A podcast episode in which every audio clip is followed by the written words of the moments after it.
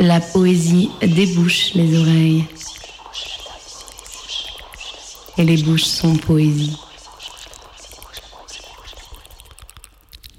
Bonjour à toutes et à tous, bienvenue dans la Poésie des bouches, l'émission où s'aventure la littérature.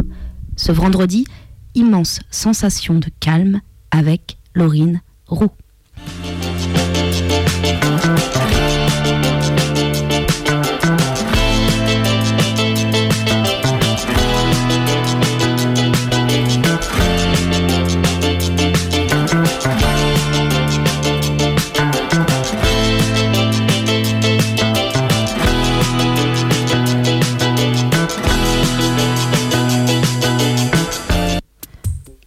Ce vendredi, commençons avec les mots de Soren Kierkegaard, extrait de son journal du séducteur.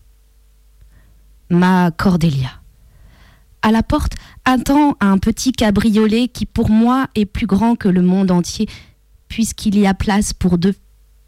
Il est attelé d'une paire de chevaux sauvages et indociles, impatients comme mes passions, hardis comme mes pensées. Si tu le veux, je t'enlève, ma Cordélia. Un mot de toi sera pour moi l'ordre qui lâchera les guides et l'envie de la fuite. Je t'enlèverai. Non pas de quelques hommes pour en rejoindre d'autres, mais en dehors du monde. Les chevaux se cabrent et la voiture se penche en arrière. Les chevaux à la verticale, presque au-dessus de nos têtes. Nous enfilons le ciel à travers les nuages. Les oreilles nous teintent. Est-ce nous qui restons immobiles et le monde qui tourne où est-ce notre envolée aventureuse? As-tu le vertige, ma Cordélia Tiens-toi ferme à moi qui ne l'aurais pas. On n'aura jamais de vertige spirituel si l'on ne pense qu'à une seule chose. Et moi, je ne pense qu'à toi. Ni de vertige physique si l'on ne fixe le regard que sur un seul objet. Et moi, je ne regarde que toi. Tiens ferme, même si le monde périssait, même si notre léger cabriolet disparaissait sous nous serrés dans les bras l'un de l'autre. Nous planerions quand même dans l'harmonie des sphères.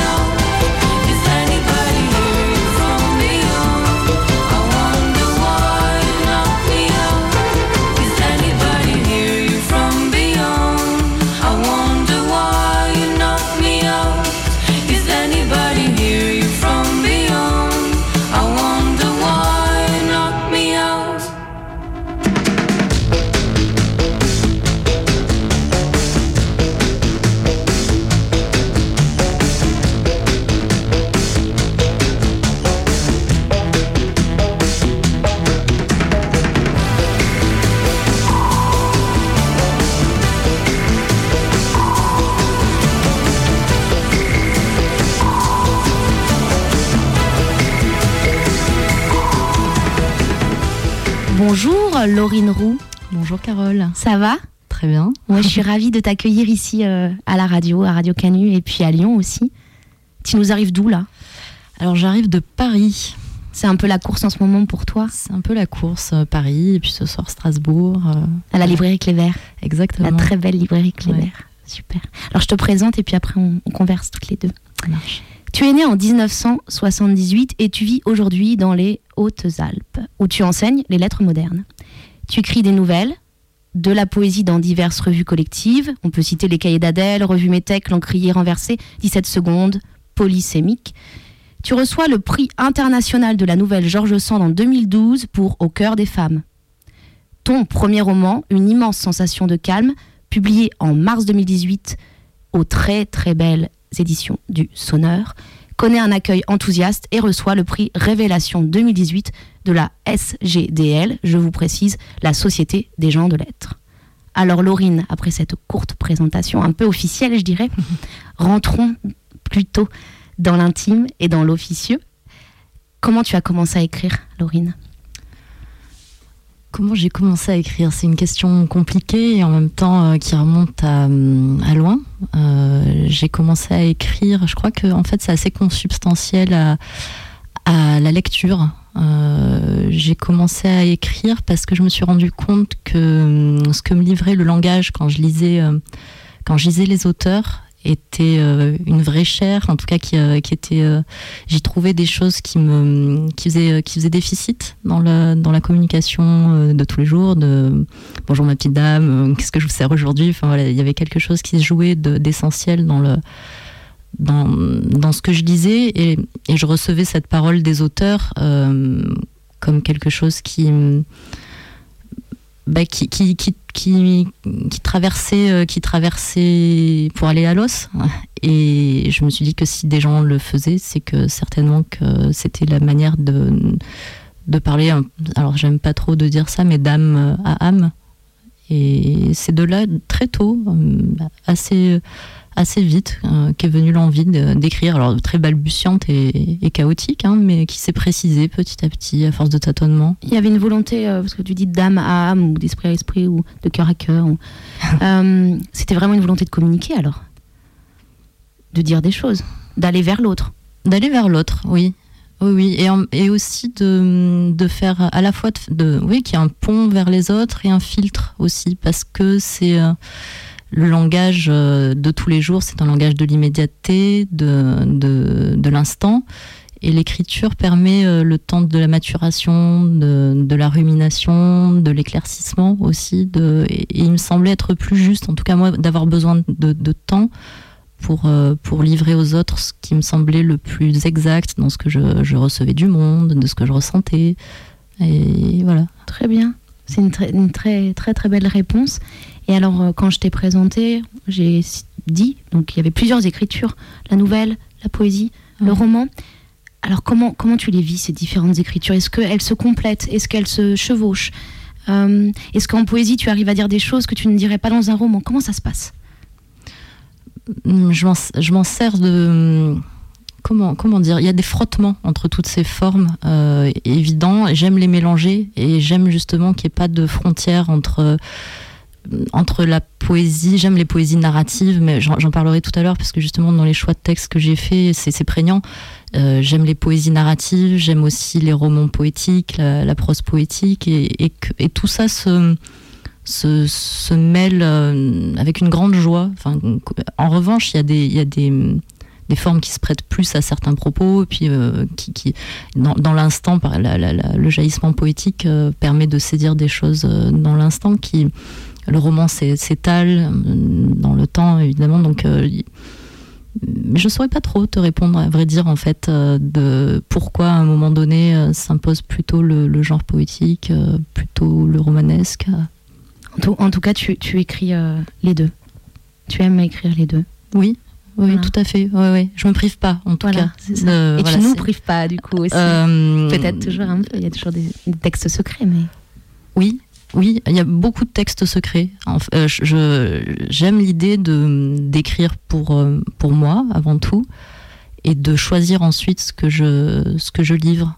Et il y a beaucoup de textes qui, qui sont parfois aussi des textes d'étape, qui ne, qui ne sont pas là forcément pour être, pour être livrés, mais qui, qui, ont, leur, qui ont leur valeur en, en eux.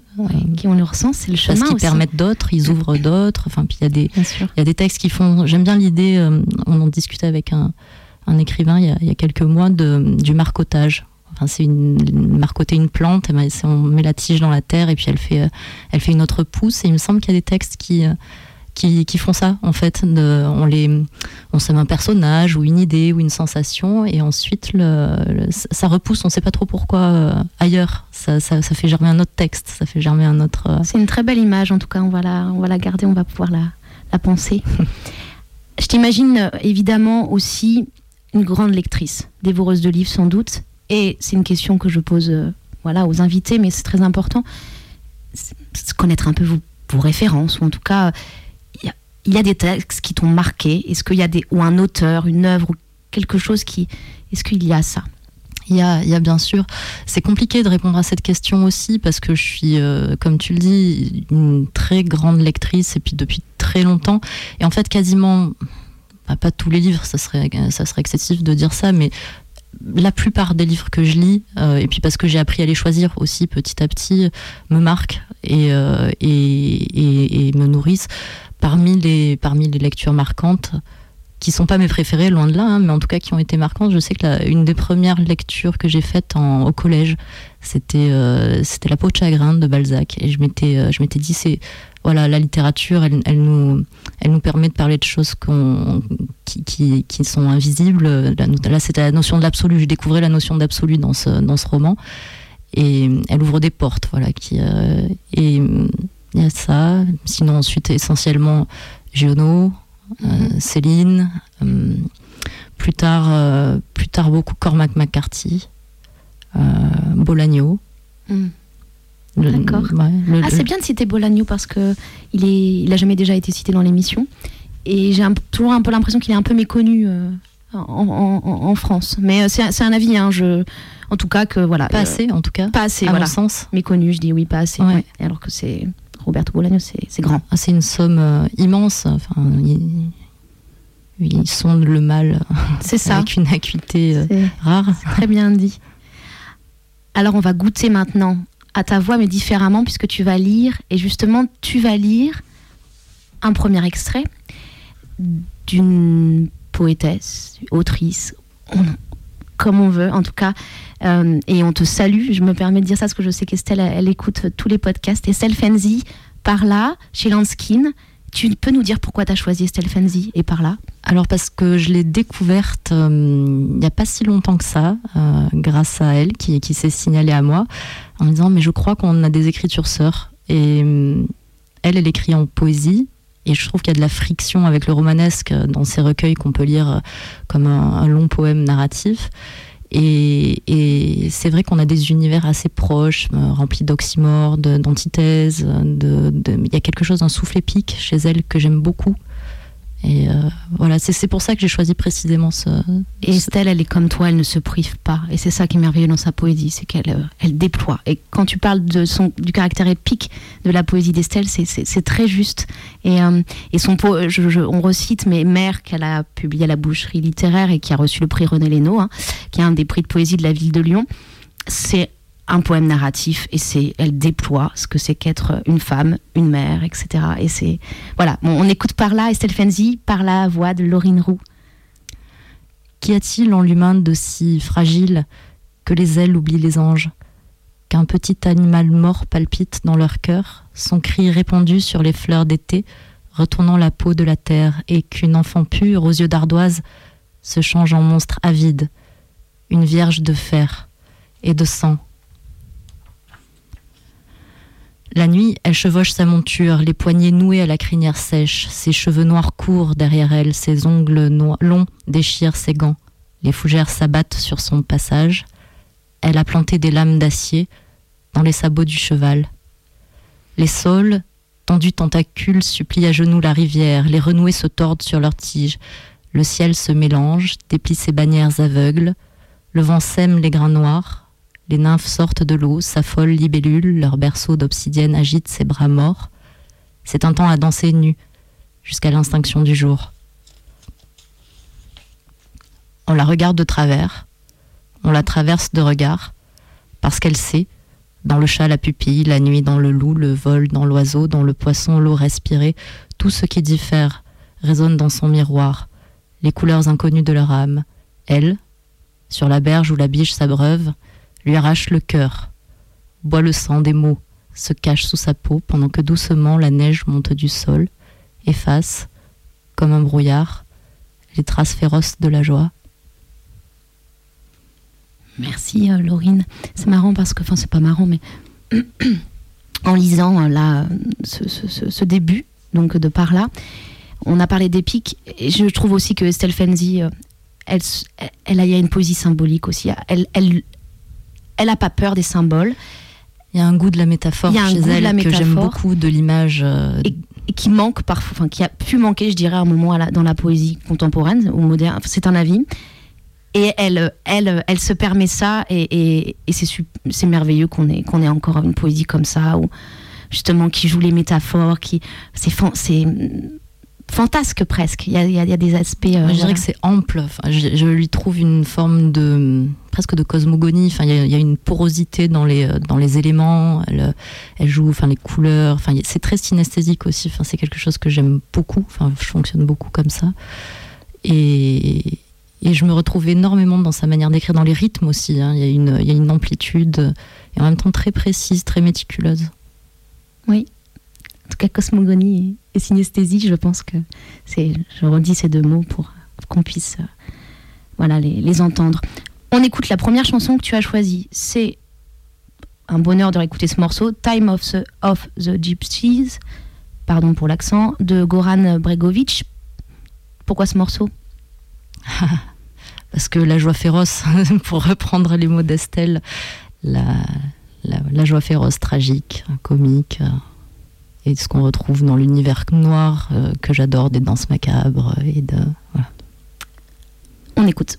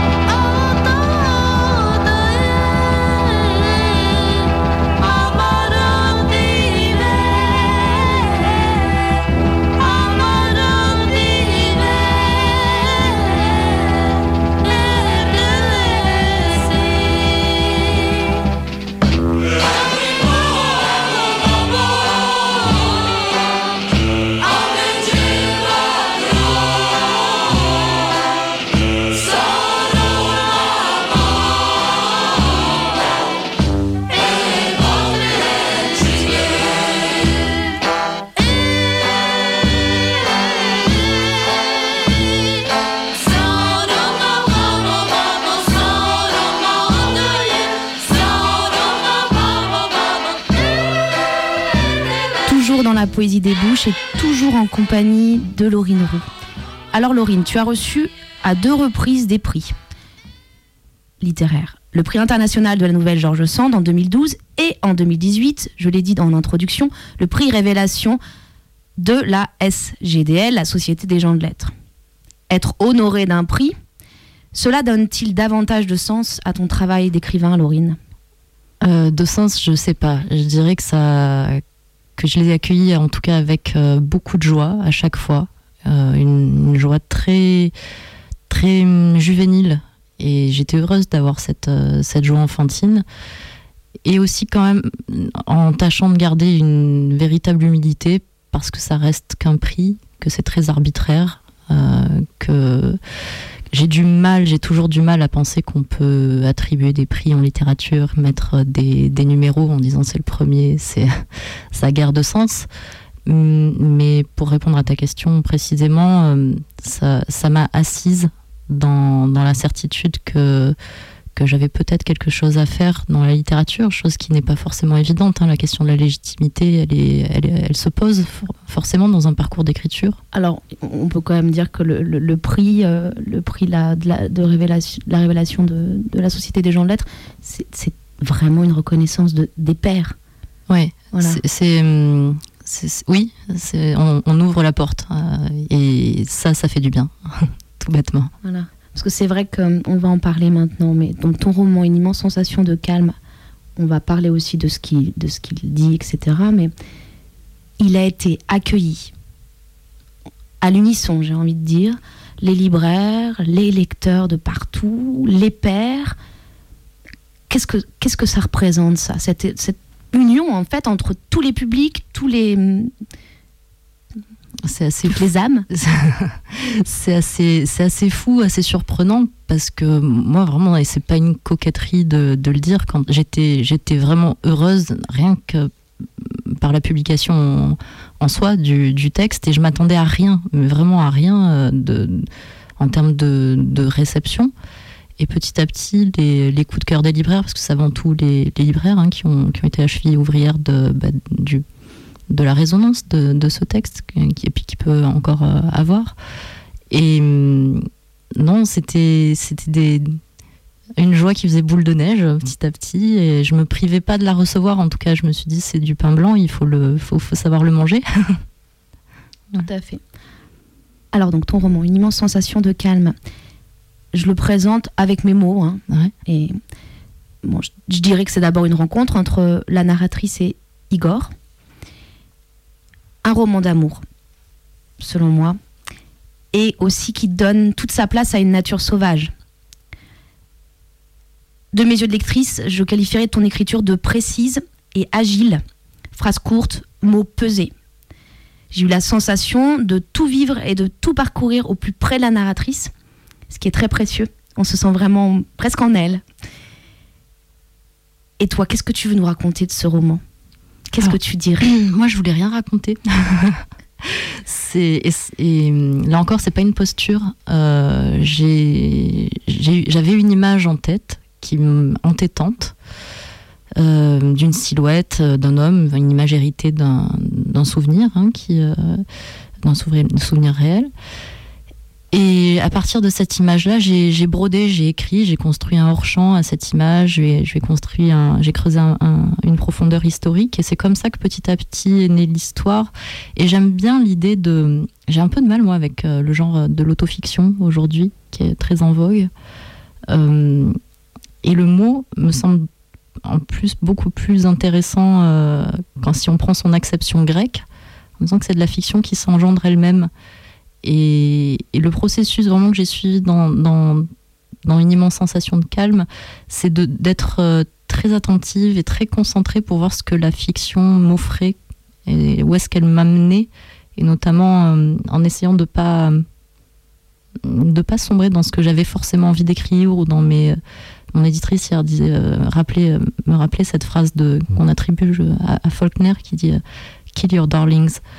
Et de de pas de pas aller creuser des sillons que je creusais habituellement et justement de me contraindre à la nécessité du récit et donc j'ai pas voulu raconter J'ai observé ce que ça, ce, que, ce qui se tricotait, un peu à mon insu. Évidemment, c'est pas à mon insu, hein, mais euh, c'est il y a cette espèce de, de, travail invisible qui se fait en malgré soi. Alors, j'entends, t'as pas voulu raconter, mais ce que je voulais, c'était aussi dans le sens, qu'est-ce que tu voudrais nous raconter de ce roman, au sens, qu'est-ce que tu aurais à en dire, ou de quoi il parle, selon toi? Moi, je parle d'amour, je parle de, je sais pas. Euh, c'est un exercice. Là, je pose une question que qu'on peut poser euh, à, plus, à, plusieurs écrivains, voilà, et chacun me répond. Voilà, il y a des, des, écrivains qui vont te dire exactement ce, ce, dont ils voulaient parler et d'autres euh, et d'autres non. Mais est-ce que par exemple, quand je parle d'amour, oui, non, tu as raison, évidemment, c'est une histoire d'amour, c'est une histoire, mais une histoire d'amour, euh, d'amour abandon, d'amour total, d'amour qui, qui, se confond avec l'amour du monde, l'amour de la nature, le, et euh, on a beaucoup réfléchi à, cette histoire parce qu'il y a beaucoup de choses dans ce roman qui se mêlent et c'est difficile de dire ça parle de ça. Et, quand on a fait la quatrième de couverture, on s'est rendu compte à quel point c'était difficile d'en parler, d'avoir un discours euh, court. Et Marc Villemin, mon, éditeur, m'a dit mais en quelques mots, qu'est-ce que que tu dirais si tu il y en a trois qui me sont venus à l'esprit. C'est une histoire d'amour, une histoire de nature et une histoire de mort. Très bien. Amour, nature, mort. J'ai presque l'impression que c'est une définition de la vie. Mais bon, après, on, laissera chacun à loisir euh, réfléchir à ça. On va t'écouter, lire le second extrait que tu as choisi. C'est un extrait d'un texte qui s'appelle Clonk et ses dysfonctionnements de Pierre Barrault. Pourquoi ce texte?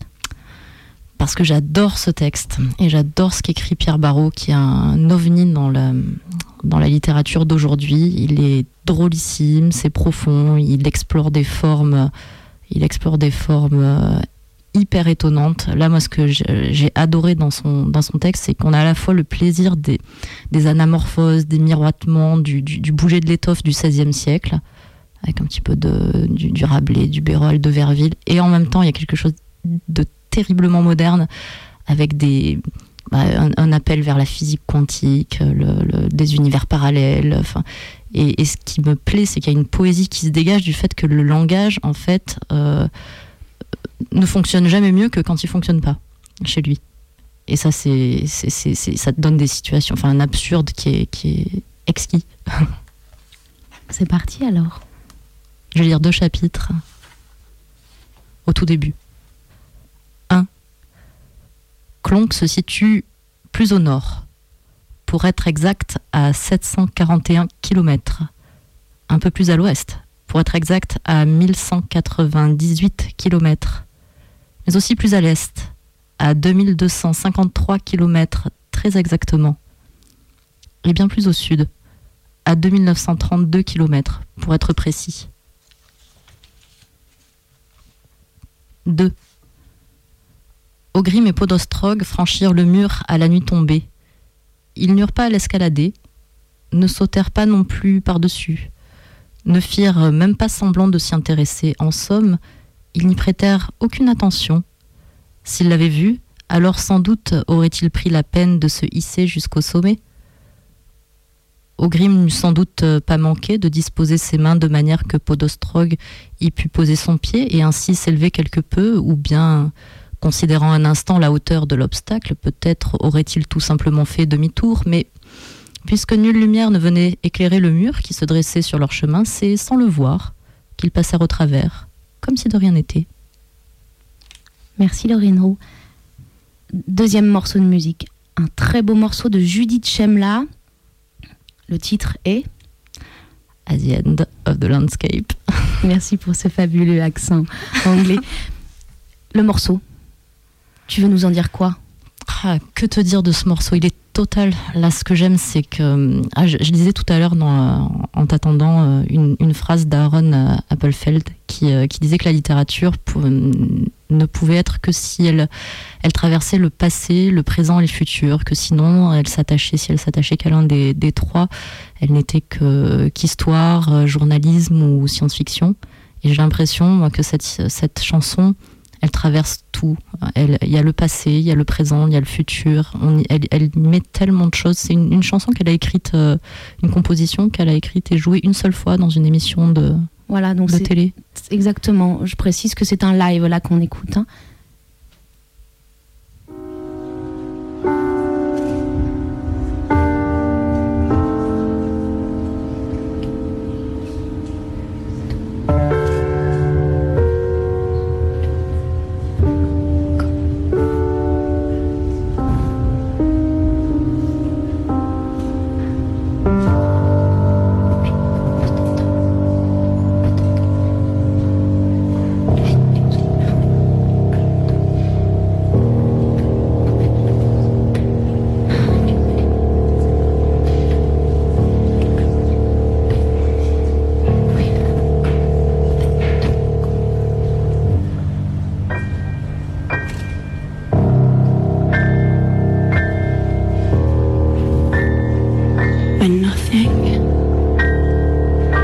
be done anyway.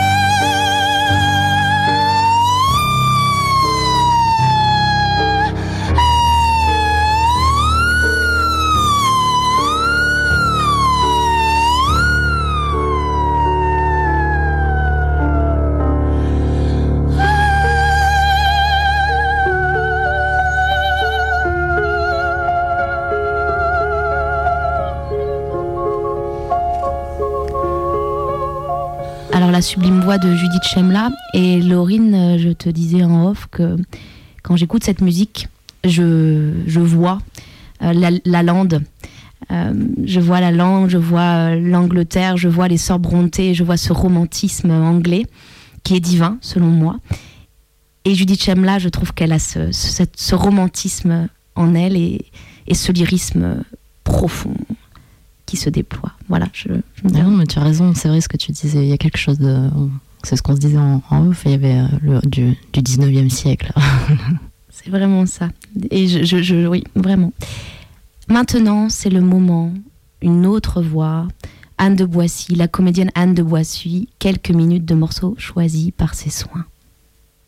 Aujourd'hui, le poème Malédiction de Hassan Yassine, traduit de l'arabe par Saïda Benayar. Le poème a été publié dans le magazine littéraire du mois de septembre 2018. Moi qui tiens secret le cordon qui me relie à l'utérus céleste, j'entends crier le vent et sa geinte tout autour quand on discute ensemble, moi et les roses. J'apprécie le chant des murs qui m'écrasent. Mon ami la peur me tient aux tripes, c'est le rien qui me soutient.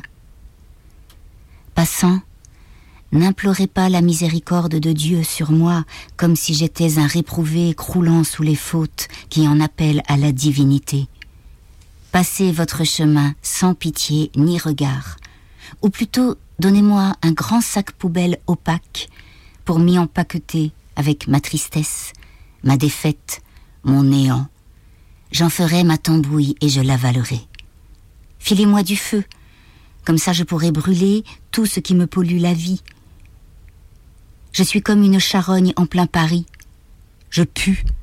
Je révulse vos longs corps parfumés et fleuris. J'excite votre haine envers moi et les miens contre tous ceux que les guerres en rafale ont criblés.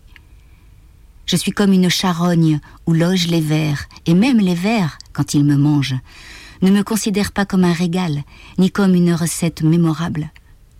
Je ne connais pas la date de ma mort, mais j'ai besoin de retrouver mon souffle et de clore mes paupières pour les ouvrir enfin sur l'au-delà. Je n'ai plus d'appétit, plus de goût, rien ne m'attire, pas même mon enfant, le fruit de mes entrailles, rien ne me séduit, pas même celle qui forme ma moitié et ouvre à ma pénétration tout l'inconnu du désir. Priez Dieu que ma faim me revienne au plus vite. Dès que j'entre dans votre champ de vision, je vous vois tressaillir de dégoût. Faites-moi quitter ce monde sophistiqué, je n'y ai nulle place. Je suis indéfini, sans identité, sans papier, rien qu'un tas, un ramassis de saleté à vos portes. Je préfère mourir au combat pour devenir enfin quelqu'un, ange ou démon. Je ne veux pas d'une mort lente.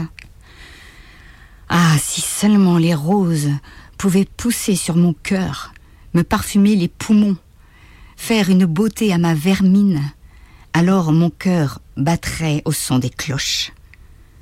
Vos prières ont pouvoir de m'envelopper, mais je suis un corps, une dépouille en décomposition qui vous regarde. Et si elle est en train de puer, c'est parce que vous refusez de la reconnaître dans votre indifférence, votre mépris. Même l'eau perd son cours jusqu'à moi, et les toutous me regardent de haut dans leurs belles cuissardes et leurs gants, ces chiens qui jouissent d'un pédigré, d'un coussin à leur nom, dont l'encolure s'orne de bijoux sertis de pierres scintillantes. Et avec tout ça, vous n'avez pas un seul mot pour moi. Quoi de plus violent pour désigner un homme que ce mot Réfugié. Dieu Tout-Puissant, quand jetteras-tu les yeux sur moi pour donner dans ta bienveillance ordre à mon cœur de s'arrêter?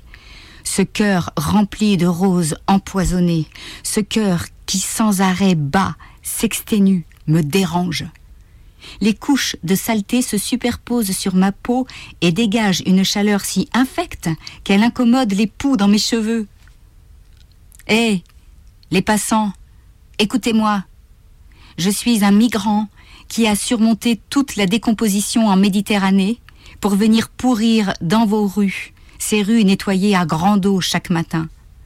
Et moi, là, je suis le mensonge de votre monde, Je suis cette humanité qui fait les gros titres. On s'active à des stratégies dans vos mairies pour se débarrasser de moi. On crée des commissions. On dépense des sommes colossales pour me déraciner. Alors, je ne sais plus si je suis un bout de viande ou un morceau d'asphalte. Je n'existe pas dans le rétroviseur du monde.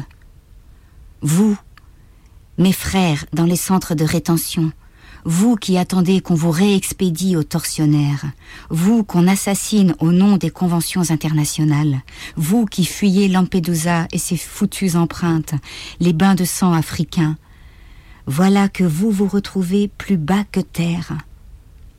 Pourquoi? Parce que je suis un réfugié saturé de pestilence, étendu sans espérance dans le chaos je meurs avec le silence des lucioles, caressé par des papillons multicolores, parce que je suis une malédiction dans le viseur.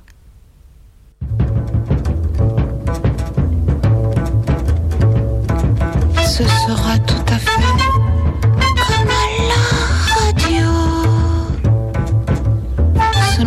rien, rien que de la musique. Ce ne sera rien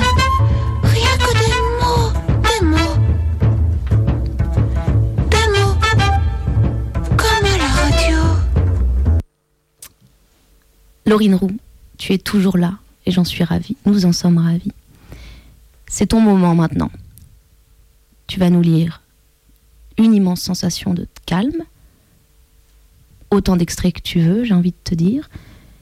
Tu es avec les auditrices et les auditeurs. C'est votre moment.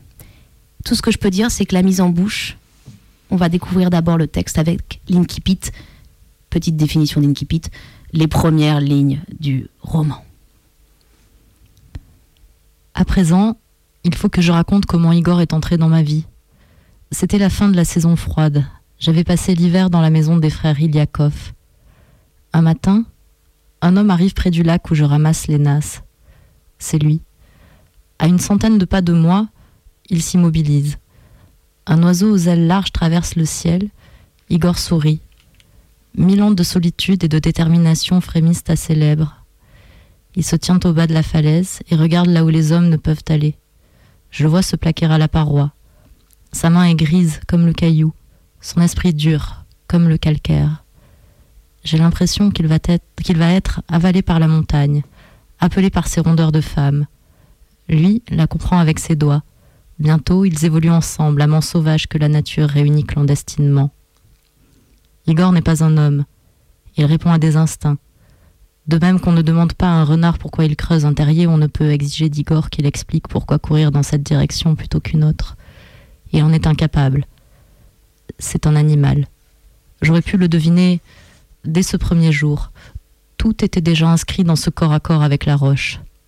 J'aurais également pu me douter que beaucoup de mes questions resteraient sans réponse. Il grimpe le long de la falaise, ne regarde pas en bas. Son esprit se disperse dans chacune de ses cellules, condensé dans l'effort, sans aucun autre but que, que celui de former le geste pur.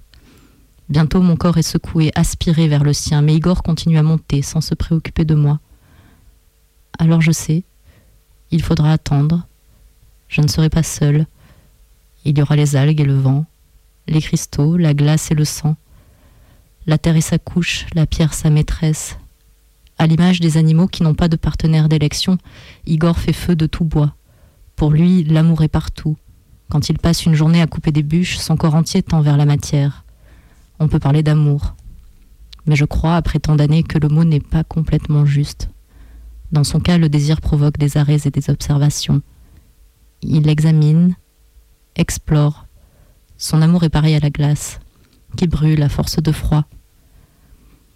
Lorsqu'il descend de la falaise, Igor s'approche de moi, tout près. Il me regarde sans un mot.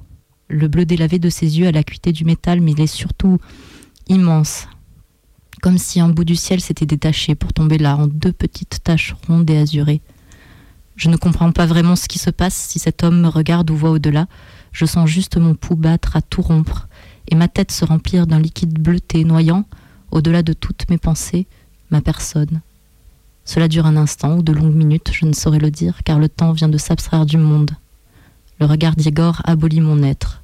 Il m'absorbe et arrase toute autre réaction qu'un immense afflux de sang. Partout dans mon corps, mille particules soulèvent mes membres. Et c'est à la fois de la peur et de la glace, du miel et de la lavande. Je comprends de moins en moins ce qui se passe. Je sens seulement arriver, comme une lame de fond, un grand tremblement qui me saisit des pieds à la tête. Je finis par lâcher la nasse qui retombe dans le lac. Je ne peux déterminer de laquelle, la peur ou la joie, je suis la proie, médusée par la fixité du regard d'Igor. Le sang fourmille à mes tempes, puis coule en nappe de chaleur dans mes joues, dans mon cou, le long de mon œsophage, emplit ma poitrine devenue nid, se répand dans mon ventre devenu antre, et je finis en flaque chaude, entièrement molle, prête à disparaître dans les bouts du lac. Et puis, euh, Carole, juste un dernier petit passage, à la, qui se situe plutôt à la fin, en écho à cette, euh, à cette rencontre.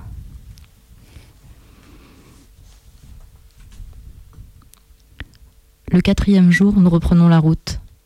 La terre devient de plus en plus sèche, les arbres de plus en plus bas et tortueux. Nous n'avons jamais vu de végétation aussi rase et aride. Le chemin descend sous le joug d'une lumière compacte. Cette terre n'est pas une terre de sanglots, c'est une terre de vide. Les poumons d'Igor halètent comme des carpes hors de l'eau. Le soleil plombe notre marche. À plusieurs reprises, j'ai l'impression qu'il va expirer.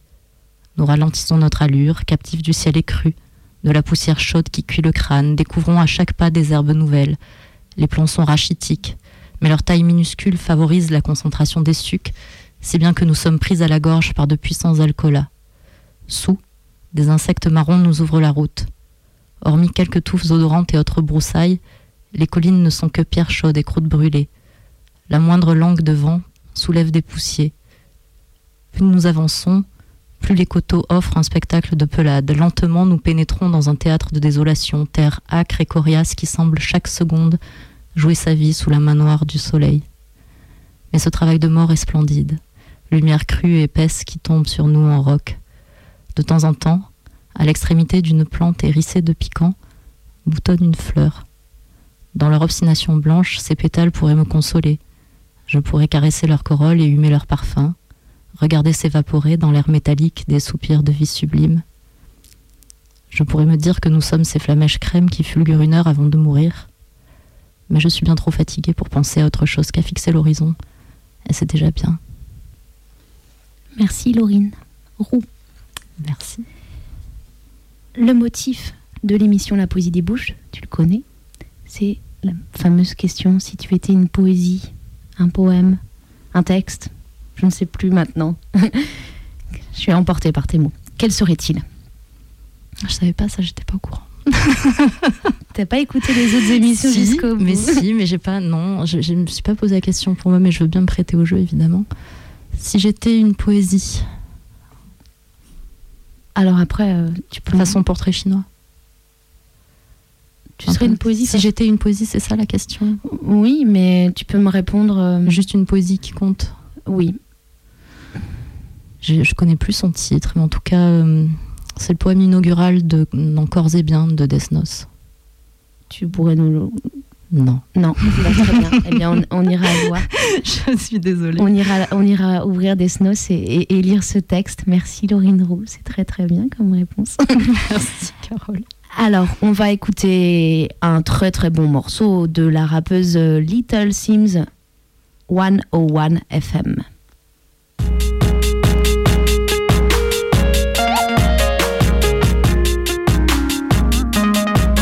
Mad.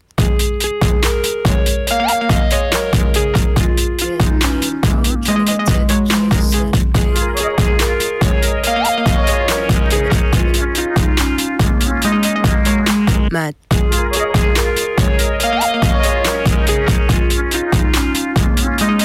Back when me and Abelino used to make tracks. Live and die in the LDN and ends is mad. She's crazy. Trappers and a whole family in the same damn flat. To get a salary, we're of my here licking shots to the cats. Don't let Shubs on a Friday pulling up a J-Bo's gas. Two two gal getting moved by two two man. Come off the decks if you can't mix, it's not happening.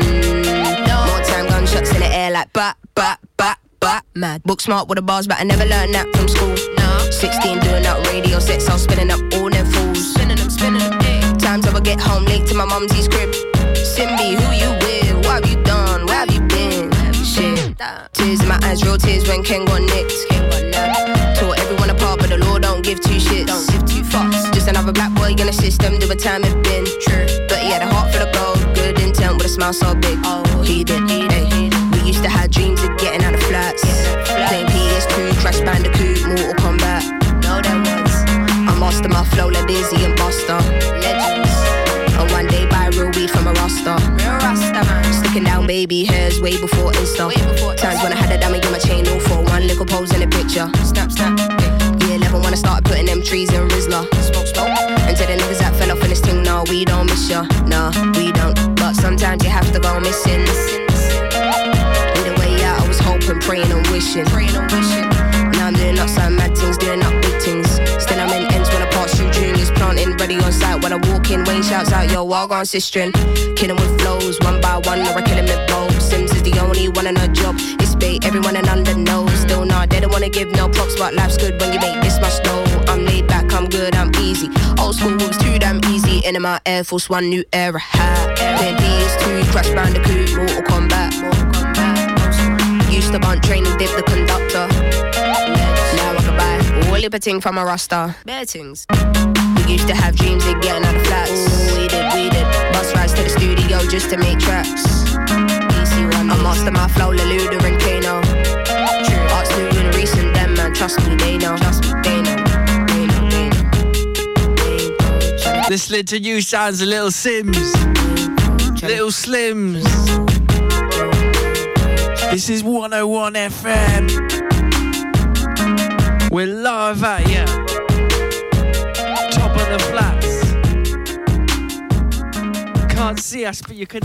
Alors la poésie des bouches euh, va bientôt s'achever. Merci Laurine Roux d'être venue. Mais merci à toi, Carole. Je suis ravie de cette rencontre et, et de ce moment. Et il s'est dit beaucoup, de- beaucoup de choses. Je remercie également Martha à la régie aujourd'hui. La prochaine, on fait une petite pause, c'est les vacances. On prend le temps. La prochaine, c'est le 8 mars à la rentrée de mars pour célébrer le printemps. Une sélection par l'équipe de l'émission. La poésie des bouches se réécoute, les podcasts et les références de l'émission sur le site de l'émission et sur son audioblog Arte. Je vous embrasse, auditrices, auditeurs. À très bientôt. La poésie débouche les oreilles.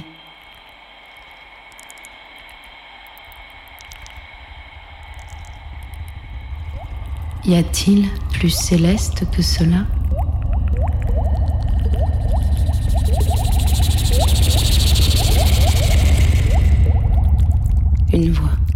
Et ce son-là suffit pour naître.